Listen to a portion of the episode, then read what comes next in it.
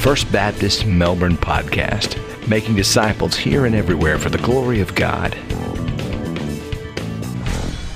If you have your Bibles, and I hope you do, would you turn with me to Philippians chapter 1? Uh, last week, we started walking through uh, Paul's ancient letter to this church at Philippi and learning how we can have joy in Jesus. Uh, no matter what is going on in our lives. And today we're going to pick off pick up where we left off in our study in verses 3 through 11. And this is a beautiful part of this letter uh, where Paul tells these believers uh, how he prays for them. Uh, and he tells these believers what he prays uh, for them when he does. And so let's read it together Philippians 1, uh, beginning in verse 3. Paul writes, I thank my God upon every remembrance of you, always in every prayer of mine making requests for you all with joy, for your fellowship in the gospel from the first day until now, being confident of this very thing, that he who has begun a good work in you will complete it until the day of Jesus Christ. Just as it is right for me to think this of you all, because I have you in my heart. And as much as both in my chains and then in the defense and confirmation of the gospel, you all are partakers with me of grace. For God is my witness, how greatly I long for you all with the affection of Jesus Christ. And this I pray, that your love may abound still more and more in knowledge and all discernment, that you may approve the things that are excellent, that you may be sincere and without offense until the day of Christ being filled with the fruits of righteousness, which are by Jesus Christ to the glory and praise of God. Let's pray together.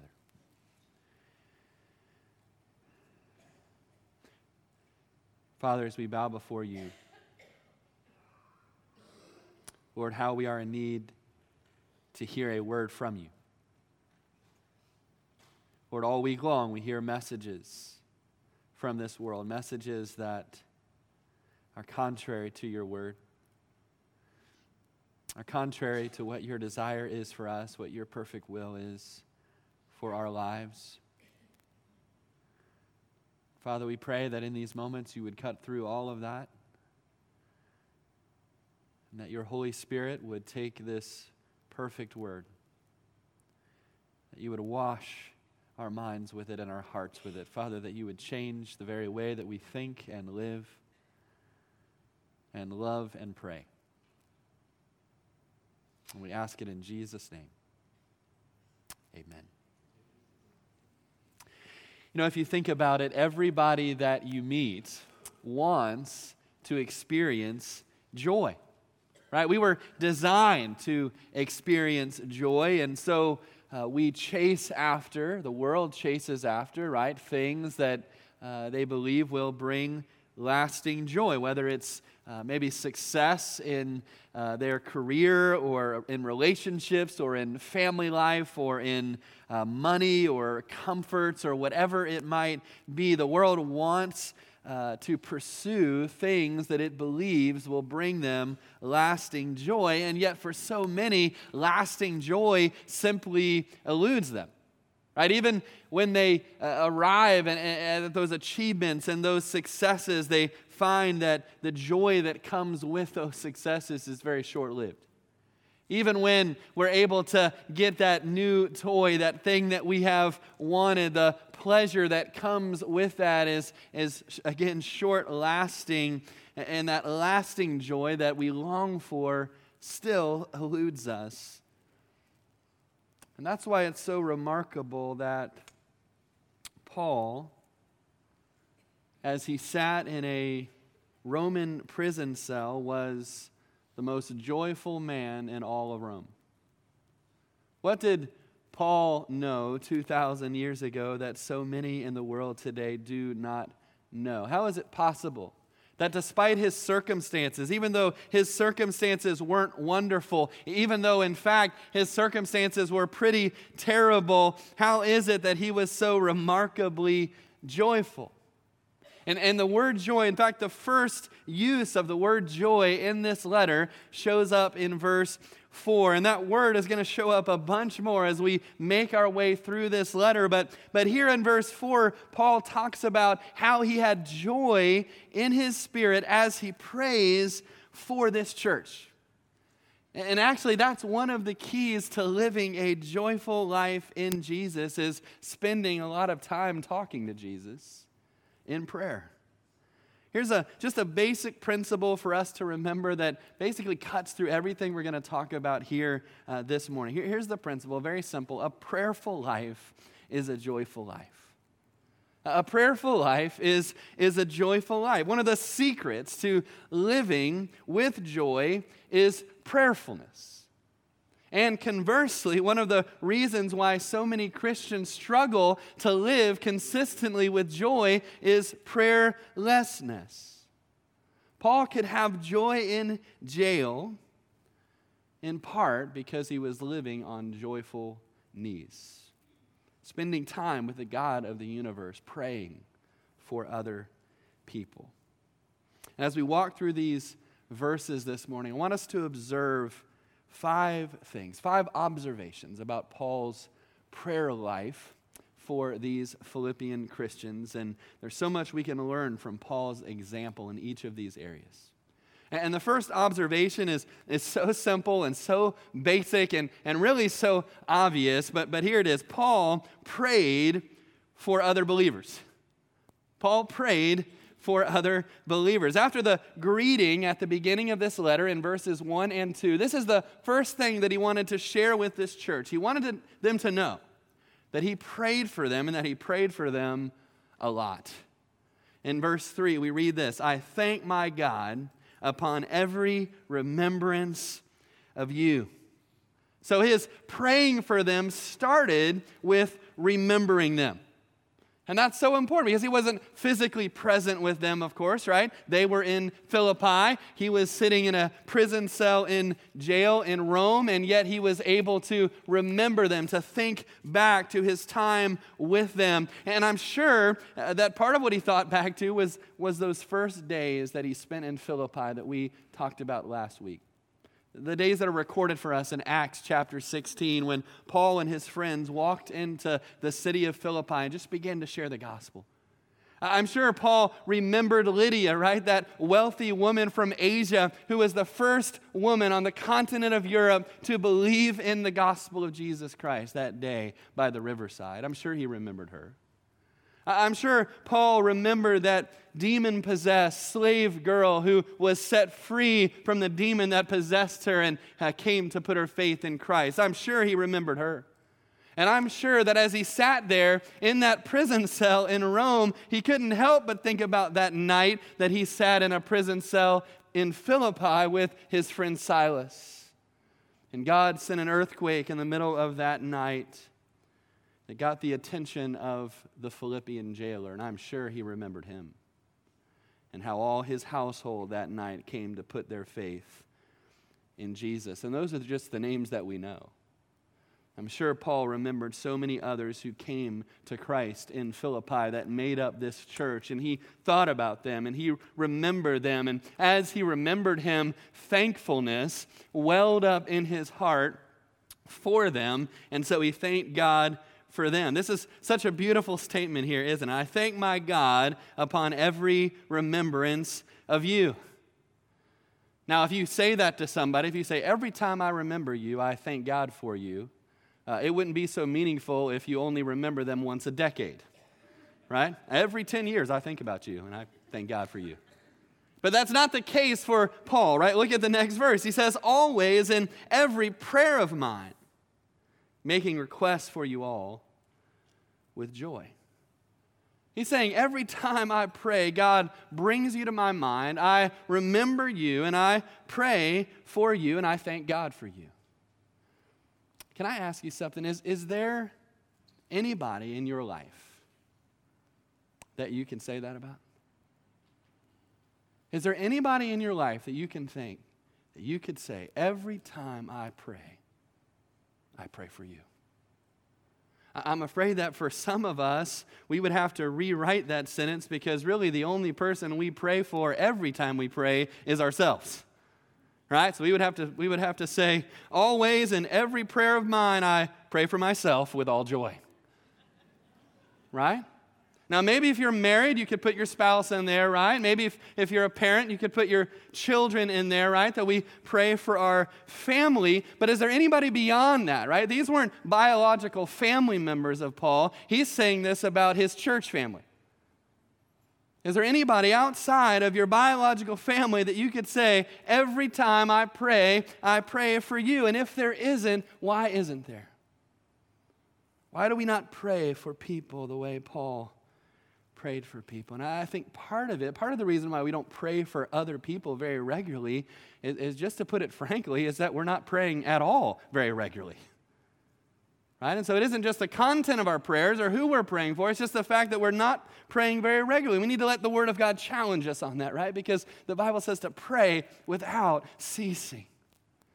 And we need to remember what a privilege it is, right? To be able to come before the God of the universe in prayer be able to start our day in His presence. This uh, past week, I saw a panel discussion where they were talking about uh, the life and the legacy of Billy Graham. One of the people on the panels was uh, his grandson. And they were speaking particularly about Billy Graham's humility. And, and his grandson said, You know, for the longest time, I never even knew that he was anybody important or anybody knew his name because of the way he carried himself. And one day, when he got a little bit older, he asked his grandfather, and he said, Grandpa, how, how is it that, that you're so humble in spite of all the things that you've accomplished? And he said that his grandfather, Billy Graham, looked at him a little cross just for saying that he was humble because he didn't really think he was. But then he said this He said, You know what? It's hard to be too proud when you start every day with God. I thought that's a good quote to remember. When you start every day in prayer with the God of the universe, the God who created heaven and earth, it's hard to be too proud, isn't it? And yet, what a privilege that is. And it's a privilege that's not just available for Billy Graham, it's a privilege that's available for every child of God in Christ. That every day we can come into his presence in prayer, that we can speak with him. And yet, as I thought about the reason why we don't pray for people like Paul does here, I thought that, you know, sometimes even when we do pray, even when we do take that privilege to be able to talk to God in prayer, sometimes we're so self absorbed in the way that we pray, right? Again, we pray for ourselves, or as James said, we ask amiss that we might spend it on our pleasures. We're not coming to God with a right heart. Now, of course, it's okay to ask God for things, to ask God for things that we need, to tell Him what's going on in our lives and ask Him to be at work. He wants us to do that. But love compels us to intercede for others, to pray for others. Paul said he prayed for these Christians in this church with thankfulness in his heart, with joy in his heart. And part of why Paul was able to pray for the Christians in this church the way that he did is because of how he saw them, because of how he viewed him. That, that's the second observation I want us to see here. Paul saw other believers as partners in his gospel work.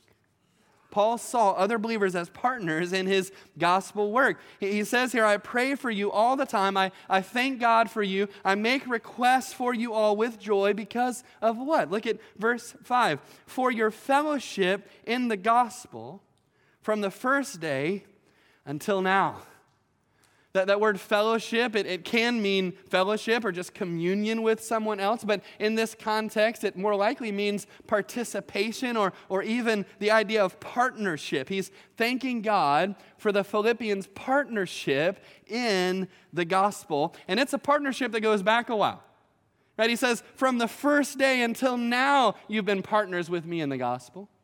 What, what that means is, again, when we think back to Acts 16 and we think about Lydia and the, the slave girl and the Philippian jailer, these folks, after they came to know Christ, they didn't just warm up a pew in church, right? They joined him as partners in the work of the gospel, sharing the gospel with their whole city. And that's how the church began to grow, and many others came to know Christ. And even after Paul left and went on to other towns to plant other churches, these believers were partners with him in the gospel. We're going to find out later they financially supported Paul in his work. They sent people to minister to Paul and to encourage Paul when he was in prison. They were his partners from the first day until now. They prayed with him, they served with him, they uh, celebrated what God was doing with him, they were supporters of him, they were partners in the work of the gospel. And I guess this just leads us to a pretty obvious question Paul saw these other Christians as his partners in the gospel. Is that how you see the other people in our church? Do you right now view the other people sitting around you in our church as your partners in the work of the gospel? Do we see each other that way or not? And I guess even more fundamental eh, than that, if we're going to see each other as partners in this mission, the first thing we need to understand is that we have been given a mission. Right? That we're on mission, that Jesus Christ, our Savior, has sent us out into the world, and that our chief purpose is to glorify His name by telling others about Him, by making disciples here and everywhere for the glory of God. That's our mission as a church, but that's the mission of every Christian within our church. And once we understand that that's our mission, we're able to begin to view others around us as partners in that mission. It changes the way that we see one another. And that's one of the things that connects us across all lines is our joint mission in the gospel. You might be an engineer, and uh, Joe over there might be a school teacher, but you have the same mission given from the same Lord. You might be white and the person sitting next to you might be black, but we are one in Christ. We are saved, saved by the same Jewish Savior with nail prints in his hand who has sent us out on the same mission to take this gospel to the world. And when we understand that, it begins to bind us together as one. You are not alone, you are a part of a team. At the beginning of our service, Pastor uh, Scott Terry referenced the, the Olympics, and I don't know about you, but I just can't get enough of the Olympics. Every two years that the Olympics comes on, I mean, I'm glued to it. My, my family is glued to it. I just, I love watching it. And, and I know some of the events are individual events, but some of them are team events. Right? Like the hockey team, right? Our ladies hockey team that won the gold medal this past week right? The four man bobsled that was on last night. We didn't win that one, but another team event, right? Pastor Scott mentioned curling, also a team event, right? Our, our men's team won the first ever gold for the U.S. in that event. Again, it's a team event. I'm not really sure what everybody's job is on that team. It looks to me like they're all just sweeping up the ice and they should be sing, singing Chim Chim Cheree with Julie Andrews, but they're out there. They all have a job, they all have a role to do, and I'm sure they're all important because they're on a team. In church, we're on a team as well. Like Paul and the Philippians, who were partners in the work of the gospel. We are all partners in the work of the gospel. And once we understand that, we're going to begin to pray for each other more. Pray for each other as we go out together to do this work. So Paul saw other believers as partners in gospel work, and so should we. Here's the third observation I want us to see, and it's there in verse 6. Paul was confident that God would finish what he started in other believers' lives.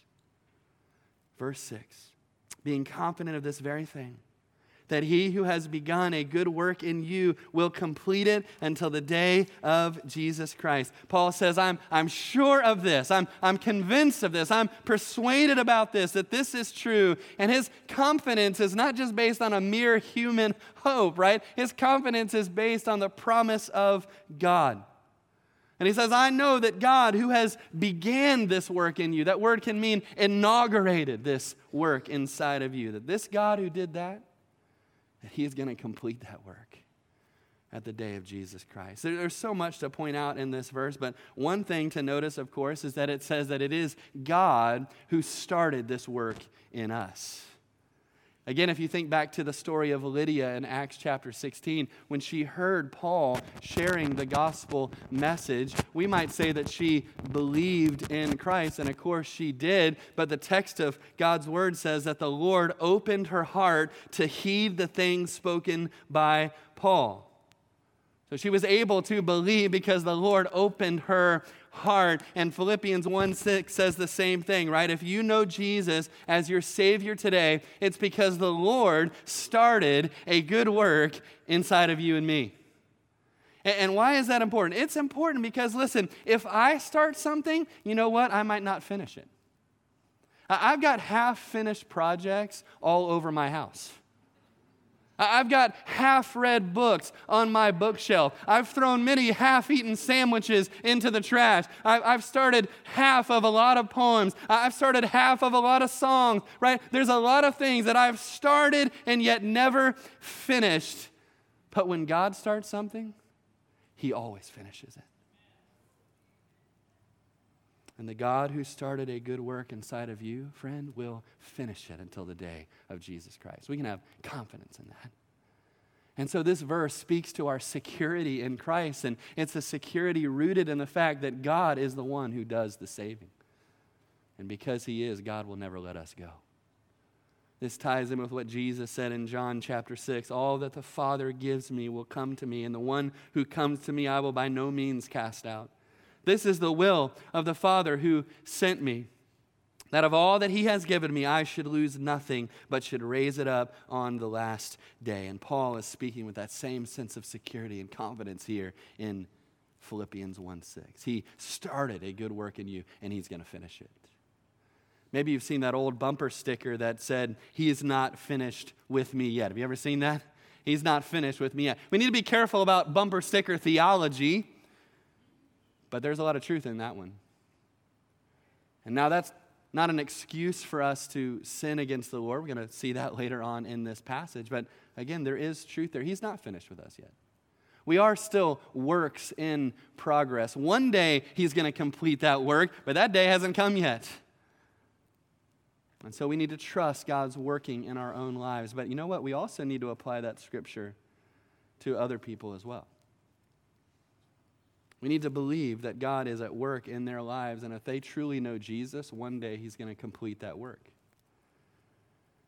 If your husband or your wife isn't perfect, but you are, and I say that with tongue firmly planted in cheek, do you believe that God will complete what He started in your husband or your wife's life? If you're a parent, do you believe that God will finish what He started in your child's life if they know Jesus Christ as their Savior, right? We need to apply this scripture in the lives of those we know and the lives of those we love. And we need to apply this scripture to each other in the church. As we pray for each other, that we pray with confidence because we know that God will fulfill this promise in the life of everyone in this church who is truly born again. And so, when we're praying, and we're about to see specifically what Paul prays for for these Christians, and when we're praying these things for one another, we can pray these things with confidence because we know God has made a promise that when we pray for their spiritual growth, God is already at work in us for our spiritual growth. God is already continuing that work that He started in us, and one day He will perfectly complete it. One day, church, we will be just like Jesus. Here's another observation from Paul's words here. Number four Paul deeply loved other believers. Paul deeply loved other believers. You can see his love for these Christians all the way throughout these verses, but especially in verses 7 and 8. Now, he starts out in verse 7 talking about how it, it's right for him to be so confident about them to be so confident about where they are spiritually. He says it's right for me to think that because there's a lot of evidences of their faith that he has seen that are observable in their life. And one of those evidences is the way that they supported Paul, the way that they hung with Paul for the sake of the gospel, not only when times were good, but also when times were bad. Right? And in verse 7, he says, Inasmuch as both in my chains, And then in the defense and confirmation of the gospel, you all are partakers with me of grace. So when times were good, when times were bad, even when Paul was in prison, which would have been a great source of shame and embarrassment in that culture, these Christians stayed with him. They kept ministering to him. They sent people to encourage him. They supported him. And Paul says, even that is evidence of how passionate you are about the gospel, which is evidence of the grace of God at work in your heart and your life. But then in the middle of verse 7, he says this Because I have you in my heart. I have you in my heart. That's something we still say today, right? But usually you find that on a Valentine's Day card, right? Usually that's just something you would say to your spouse or your significant other, right? I have you in my heart. He's saying this to this church, right? He's saying this to these other believers. I have you in my heart. And this isn't just a figure of speech, he does have them in his heart right? He's thinking about them all the time. He's praying for them. He's thanking God for them. He remembers them. He has them in his heart. And then he says even more about that in verse 8. He says, For God is my witness.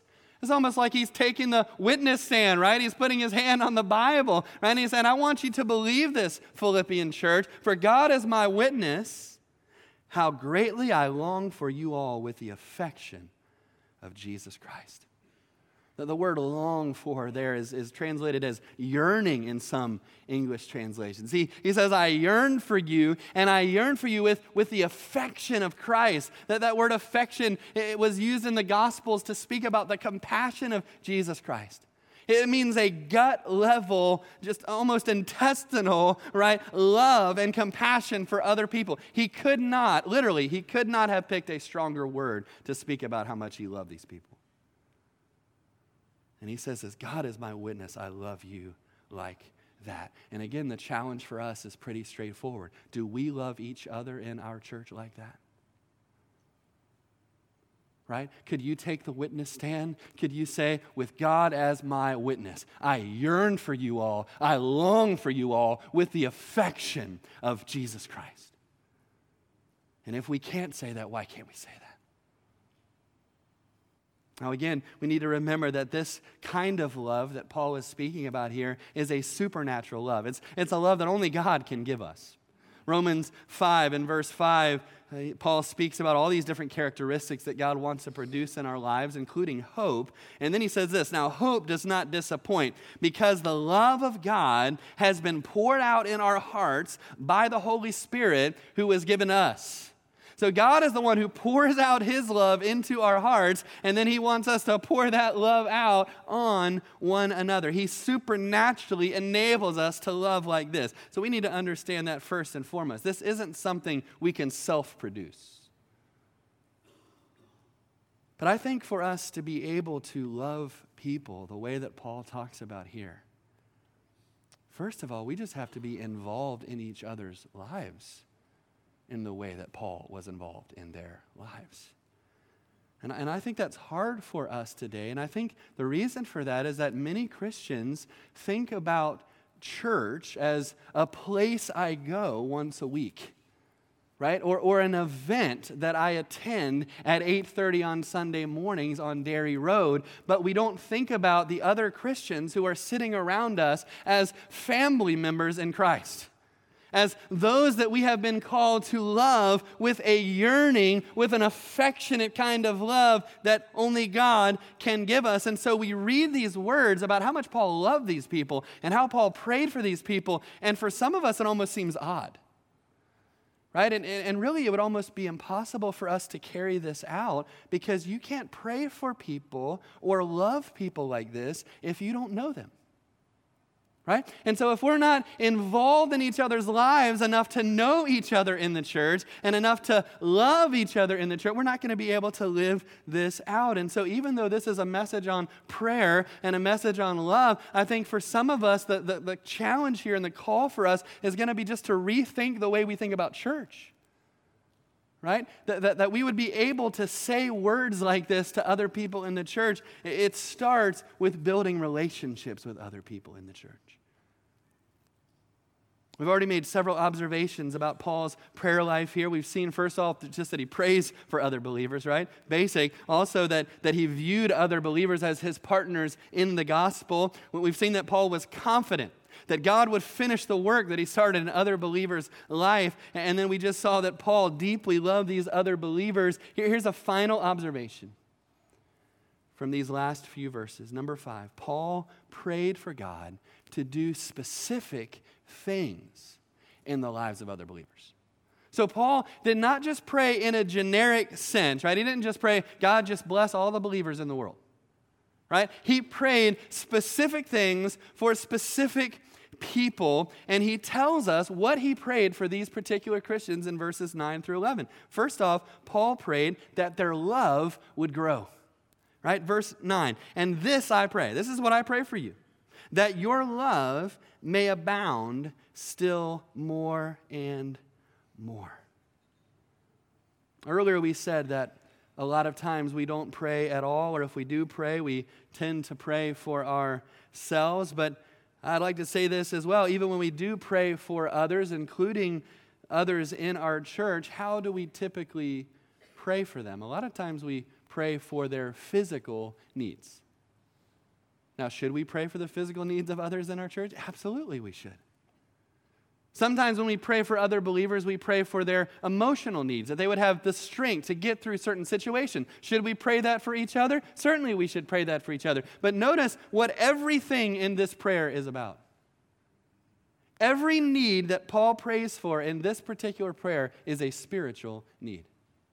And more than anything else, that is what we should be praying for each other. We should be praying for the spiritual needs of the other believers in our church. And first and foremost, he prays for something that many of us maybe have never thought to pray for other Christians. He prays that their love would grow. Right? That the love that God has poured out in their hearts would grow and would spill over, would abound more and more. Is that something that we are praying for each other? He's not praying that they would just have love to start with because that's just basic to the Christian life, right? In 1 John 3, it, it says that if we don't have love for our brothers, then we don't know Christ as our Savior.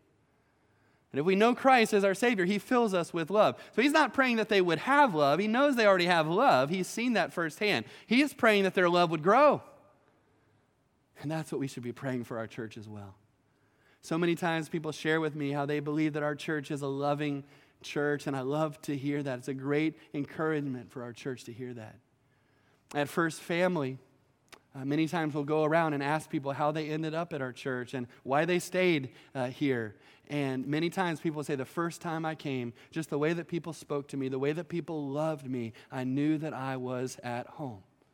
That's a great word. That, that, is, that is what we want to see. And yet, church, let's not be content with where we are right? As we read this verse and we read Paul praying for this great church at Philippi and praying that their love would abound more and more, church, let's pray for each other that our love would abound more and more.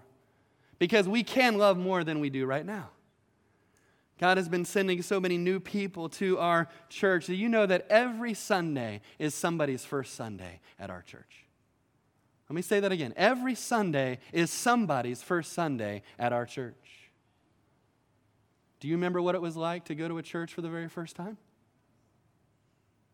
But let's love those folks well, right? Let's do for those folks what we wish someone would done for us the first time we came, right? First of all, let's just kind of scoot over, right, and give them room, right? And not have like the reserve sign on the seat, right? Right? Let's ask them if we can help them find their way. Let's invite them to our life group, to our Sunday school class, right? Let's invite them out to eat, right? Let's just reach out to them and show the love of Christ to them. But not only, church, let's show love to first time visitors, let's show love to people who've been here forever. Right? Let's go past surface level conversations. Let's share real needs and let's meet those needs within its, when it's within our ability to do so. And let's not only love people inside the church, let's, ex- let's love people outside the church as well. Right? Jesus said to love your neighbor as yourself. So let's love our neighbors. Let's love our coworkers. Let's love the lost enough to share about God's love in Christ with them. Let's pray that our love would abound more and more. He prayed that specifically for them. But then, and this is so important, he prayed that they would know what to love and that they would know how to love. Right? Again, in verse 9, he says, And this I pray that your love may abound still more and more. Listen, in knowledge and all discernment. So it's almost like if you think about love as like a little tree, right, that's growing up in your life that that love growing up as a tree is staked down to two wooden stakes that helps that love to grow straight and tall. And those two wooden stakes are the stakes of knowledge and discernment. He wants us to love with knowledge and discernment knowledge and understanding of spiritual things an understanding of how things really are and then discernment, the ability to put that knowledge into practice, to apply it in our lives in the way that we love. So when somebody says, you know what, it's, it's okay for me to have an affair uh, because this other woman is somebody that I really love. That's not love staked to biblical knowledge and discernment right? That's not biblical love. He's calling us to love in a way that shows knowledge and discernment of the Word of God. And then he goes on in verse 10 to say, that you may approve, that you may prove by testing, by experience, the things that are excellent. He's not even just speaking here about knowing the difference between right and wrong. Again, that's a basic for Christian living. He's saying that we might know the difference between what is good and what is best right? That we might understand the things that are excellent, the things that God wants us to do in order to love Him and love others best. He wants us to love in that kind of way. So let's pray for each other the same way Paul did. Let's pray for each other that our love would grow, but let's pray that our love would grow in knowledge and discernment, that we would know what to love and we would know how to love it. But then also, Paul says that he prayed that they would be authentic and blameless in the way they live their lives. He didn't just pray for their love, he prayed for their integrity. And you see that at the end of verse 10 that you may be sincere and without offense until the day of Christ. Sincere and without offense, blameless. That idea of blamelessness refers to our outer, outward conduct. And it means that we live in such a way that there's no obvious area, right, that somebody could point at and say, well, that's not how a Christian should live. That doesn't mean that we're going to be perfect, right? We've already talked about that. None of us uh, are going to be perfected until that day that we're with Jesus. And yet, this is what we want to pursue, right? We want to pursue blameless living in our lives outwardly, but, but that word sincerity goes even further than that. That word sincerity speaks to inner life, to a purity of our inner life, the life that God alone is able to see. And, and the word that's used there for sincerity is a word that was used in the marketplace in ancient pottery. Because there were some um, dishonest pottery makers, we'll say, who would make pots and the pots would break somewhere in the process, which means they were worthless, right? They weren't able to hold water. They weren't able to do what the person buying it wanted them to do. And, and yet, because they were unscrupulous, right, they would take wax and they would carefully cover over those cracks and sell them as if it was a good piece of pottery. But the only thing that a buyer could do in order to tell where those cracks were was to take that piece of pottery and to hold it up to the sunlight. And that's literally what this word means to be tested by the sunlight. And to hold that piece of pottery up to the sunlight, and when you did that, and when the rays of sunshine hit that piece of pottery, you could clearly see where the cracks were, if there were any there. And what God is saying to us in this verse, He's saying, I want you to be a piece of pottery that when it's held up to the sunlight, there are no cracks there. There's nothing that you're trying to hide because you're authentic, right? You're sincere in the way that you are pursuing after God. Again, perfection won't happen in this lifetime, but are you sincere? Are you authentic? Are you pursuing a blameless life, the kind of life that pleases God? That's what we should be praying for each other, church praying for one another that we would be sincere, that we would be real, that we would be authentic in the way that we pursue Jesus. And then also, in verse 11, we see Paul prayed for these Christians that the fruit of right living would grow in their lives. He says, being filled with the fruits of righteousness, which are by Jesus Christ. So, again, if you think about that tree of love that's growing up in our lives, that's staked down to those two stakes of knowledge and discernment, what He wants to see, what God wants to see, is that as that tree grows, there would be fruits of righteousness growing on the tree of our life. Now, what is righteousness? Righteousness just means rightness, right? Right living, right thinking, right speaking. Now, we didn't do any of those things right before we met Jesus. Paul said even our best efforts are like filthy rags. But when we come to know Jesus, right, he covers us with his own righteousness. And yet, in our daily lives, we still sometimes fail to live righteously, don't we? We still sometimes stumble. We sometimes fall. Sometimes on the tree of, of my life, there's sinful Scott fruit growing there, right? Instead of perfect, righteous Jesus fruit growing there. And that's what we should be praying for each other that there would be less and less of the sinful us fruit, right? And more and more of the righteous Jesus fruit that is growing up in our lives in the way that we're living, in the way that we're thinking, in the way that we're speaking. Let's pray for each other because we need each other's prayers, don't we? In order to live that way. And this is the description of the kind of fruit this is talking about in Galatians chapter 5. It's the fruit of the Holy Spirit. The fruit of the Spirit is love, joy, peace, long suffering, kindness, goodness, faithfulness, gentleness, self control. This is the fruit that God wants to see more and more of growing in our lives. And then all of this, all of these things that we pray for each other.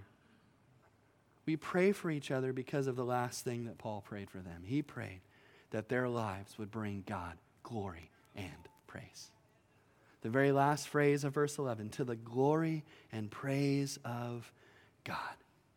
And as believers, we should have a burning passion, right? That our lives would bring God glory and praise. There's no other higher motive than that, right? We're not praying for the glory of God so that something else can happen, right? We're praying that all of this would happen so that God would be glorified. Right? The God who made us, the God who created us for his glory, the God who died for us, who sent his son to die on the cross for our sin and who rose again, the one who has saved us, that now our lives that have been redeemed by his grace would bring him praise and glory and honor. And this is what we pray for one another.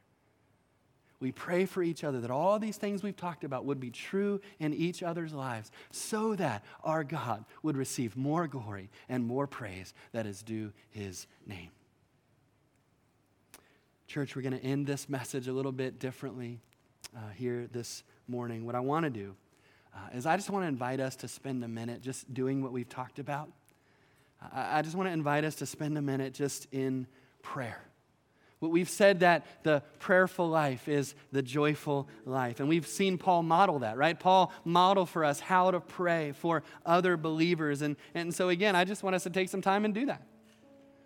Right? To pray for each other, to pray for someone else in this church. And I, I put up a, a sample prayer here that is based off of Paul's prayer for the Philippians in this passage. It's basically just a restatement of what we've just read, what we've just talked about. And so, as God places a name on your heart right now, someone in our church family that He's calling you to pray for, would you just kind of put their name in the blanks there, right? Say, Lord, I, I thank you for this person. He or she is my partner in serving you and telling others about you. And so help them, help their love to grow more and more. Help them to show true knowledge and discernment in the way that they love. May this person say yes to the things that are excellent and no to the things that aren't. May they be authentic in the way that they follow you. And more and more, may the fruit of what is right be growing in their life. And may you be glorified in their life, both now and forever. In Jesus' name, amen.